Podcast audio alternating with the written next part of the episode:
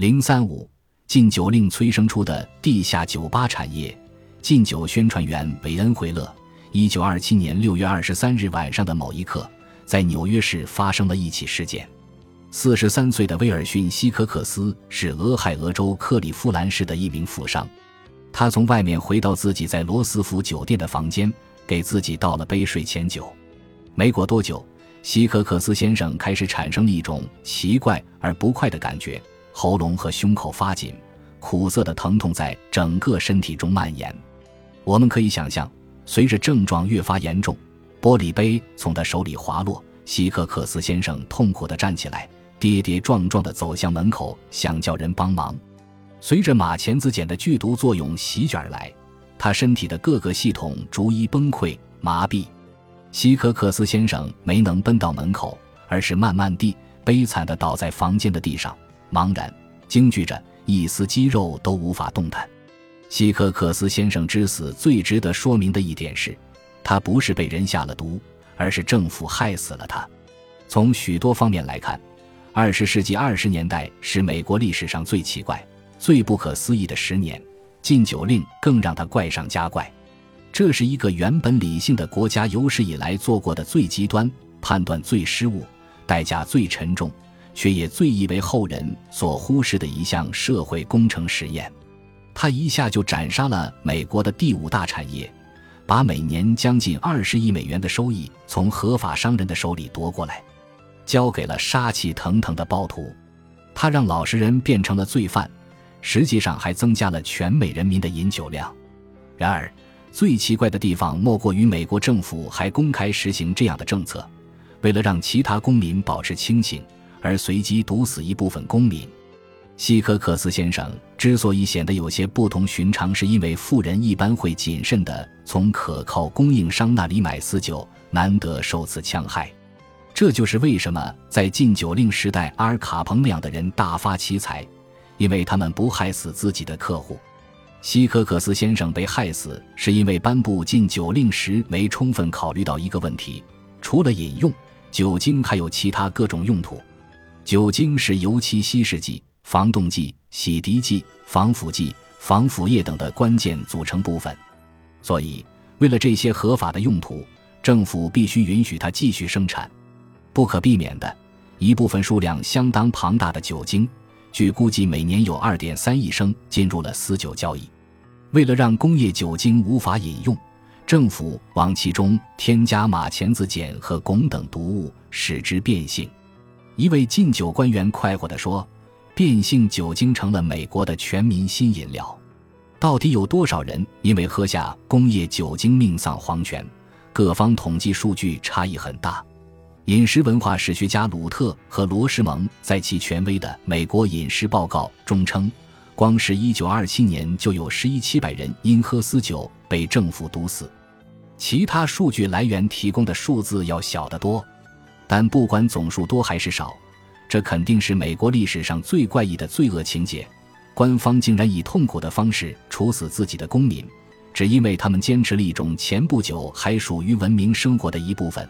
在世界其他地区几乎全都合法适度进行时明显无害的行为，有关禁酒令的一切事情，不是荒谬的，就是滑稽的。财政部负责执行新法律，但他完全缺乏承担这一工作的必要资质、资金和热情，因为国会拒绝提供资源，禁酒部门只聘用了一千五百二十名特工，让他们去完成一项根本不可能完成的任务。阻止全美九百六十三万平方千米疆域里的一亿公民参与酒精生产和消费活动。这样的话，就要每名特工负责盯守七万五千人，同时还要监管十九九百二十四千米的海岸线和边境线，禁止走私。联邦政府希望各州承担执行该法律，但几乎每个州都极不情愿。到一九二七年。每个州用在执行渔猎法规上的时间是执行禁酒令的八倍。禁酒令给国家造成了巨大的经济损失，联邦政府失去了每年五亿美元的酒税，占国民收入的近幺幺零。州政府痛苦不堪。在禁酒令生效前，纽约一半的收入都来自酒税，这也就难怪各州不愿从本来就少的预算里分出一部分钱。执行一套克扣了自己收入的法律了。地下酒吧疯狂发展，曼哈顿中城的一个街区就出现了三十二个提供饮酒的地方，人们到处都喝得到酒，而且卖酒的大多不遮不掩，禁酒令就像是压根儿不存在似的。芝加哥仍在营业的酒吧差不多有两万家，有些街区的酒吧甚至连招牌都不改，公然卖酒。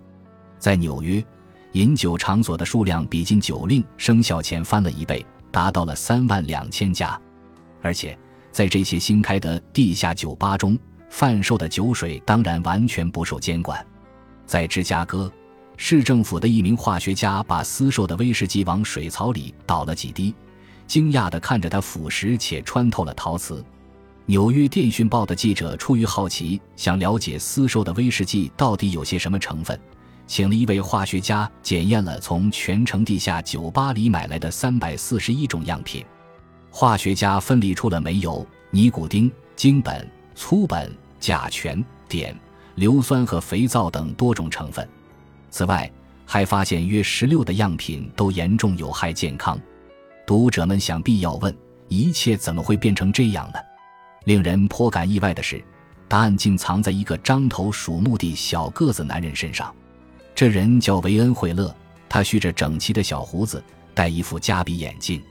虽说外表全无威胁感，但有一段时间，维恩·惠勒曾是全美最令人生畏、最有权势的人，也是最举措失当的恶魔。除非你认为，就因为喝了一杯酒，人就该痛苦的死掉。维恩·惠勒出生于1869年，在俄亥俄州东部的一座农场长大。有一天。有个喝醉酒的农场工人不小心用干草叉刺伤了他的腿。虽然惠勒并不曾被酒精害得脑袋不清醒，但自此以后便产生了一种传道士的热情，即要把酒精从美国人的生活里赶出去。取得律师资格后，他担任了俄亥俄州反聚会联盟的负责人，并迅速表现出了玩弄政治手腕的才华。一九零五年，他盯上了俄亥俄州大受欢迎的州长。两年前，此任州长凭有史以来最多票数当选，还经常被人说成是总统的候选人。遗憾的是，州长并不支持驱逐酒精的诉求。凑巧的是，这位州长就是未来的美国驻法大使麦伦·赫里克，他马上就会吃到苦头了。反对维恩·惠勒永远得不偿失。惠勒是个宣传大师，他只有一个明确的目的。把所有不肯全心全意支持禁酒令的政客赶下台，而且他还打算不择手段的这么干。他雇佣私家侦探监视对自己不够热情的政客，深挖这些政客身上见不得光的丑事，还认为勒索是实现预期目的的合理手段。除了让美国全面禁酒，一切对他来说都无关紧要。其他禁酒团体则投身于各种枝节问题，烟草。短裙、爵士乐，甚至邮局政策和政府对公共事业单位的所有权，而惠勒只宣传唯一的一条信息：喝酒让人贫困，让婚姻解体；喝酒造成经济损失；喝酒是现代社会一切罪恶之母。麦伦·赫里克反对惠勒在俄亥俄州禁酒的号召，让自己显得像是跟民众脱了节，缺乏同情心。他被压倒性的击败了。再也没能当选任何公职，相反，一位后起的政治之星、平庸的一无是处的沃伦·哈丁却成了副州长。美国各地的政客们迅速认识到，要么支持惠勒，支持他的反聚会联盟，要么放弃再次当选的指望。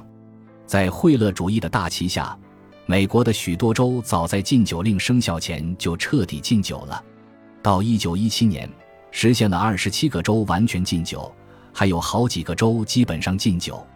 那时候，若旅行穿越全美，从德克萨斯州到北达科他州，从犹他州到东部沿海地区，你有可能连一个贩酒的地方都碰不到。只有零星散落的少数居民点，大多集中在城市和工业区中有大量居民的地方，才可能弄到一杯酒下肚。不过，这些地方的饮酒习俗也最根深蒂固，反聚会联盟改变地方法律的机会很小。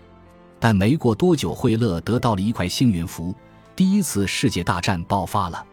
第一次世界大战爆发时，大多数美国人心满意足地认为那是一场遥远的欧洲冲突，但德国在战术上犯了一些天大的错误，彻底扭转了美国人的这种情绪。首先，他开始轰炸平民。如今，我们已经习惯了针对平民的战争，但在二十世纪最初的十年，有意杀害无辜民众被普遍认为是野蛮行径。起初，德国每天下午五点派飞机到巴黎，往城里投掷一枚炸弹，以此作为实验。伍德罗·威尔逊总统异常愤怒，亲笔写信向德国当局表示抗议。接下来的情况变得更加糟糕，德国宣布将以海上的客船为攻击目标。一九一五年五月，一艘德国 U 型潜艇用鱼雷击中了在爱尔兰海岸金瑟尔附近中立水域航行的客轮“卢西塔尼亚号”。短短十八分钟，船就沉没了，造成了一千二百人丧生。十三的遇难者是妇女和儿童，其中有一百二十八名死者是母国并未参战的美国人。美国上下义愤填膺。紧接着，德国又令人难以置信地宣布，将这一天作为全国性节日，以庆祝该次屠杀，让事态无限恶化下去。德国红十字会驻美负责人伯恩哈德·德恩堡说：“卢西塔尼亚号上的人死得其所，他被美国驱逐出境后，侥幸保住性命。”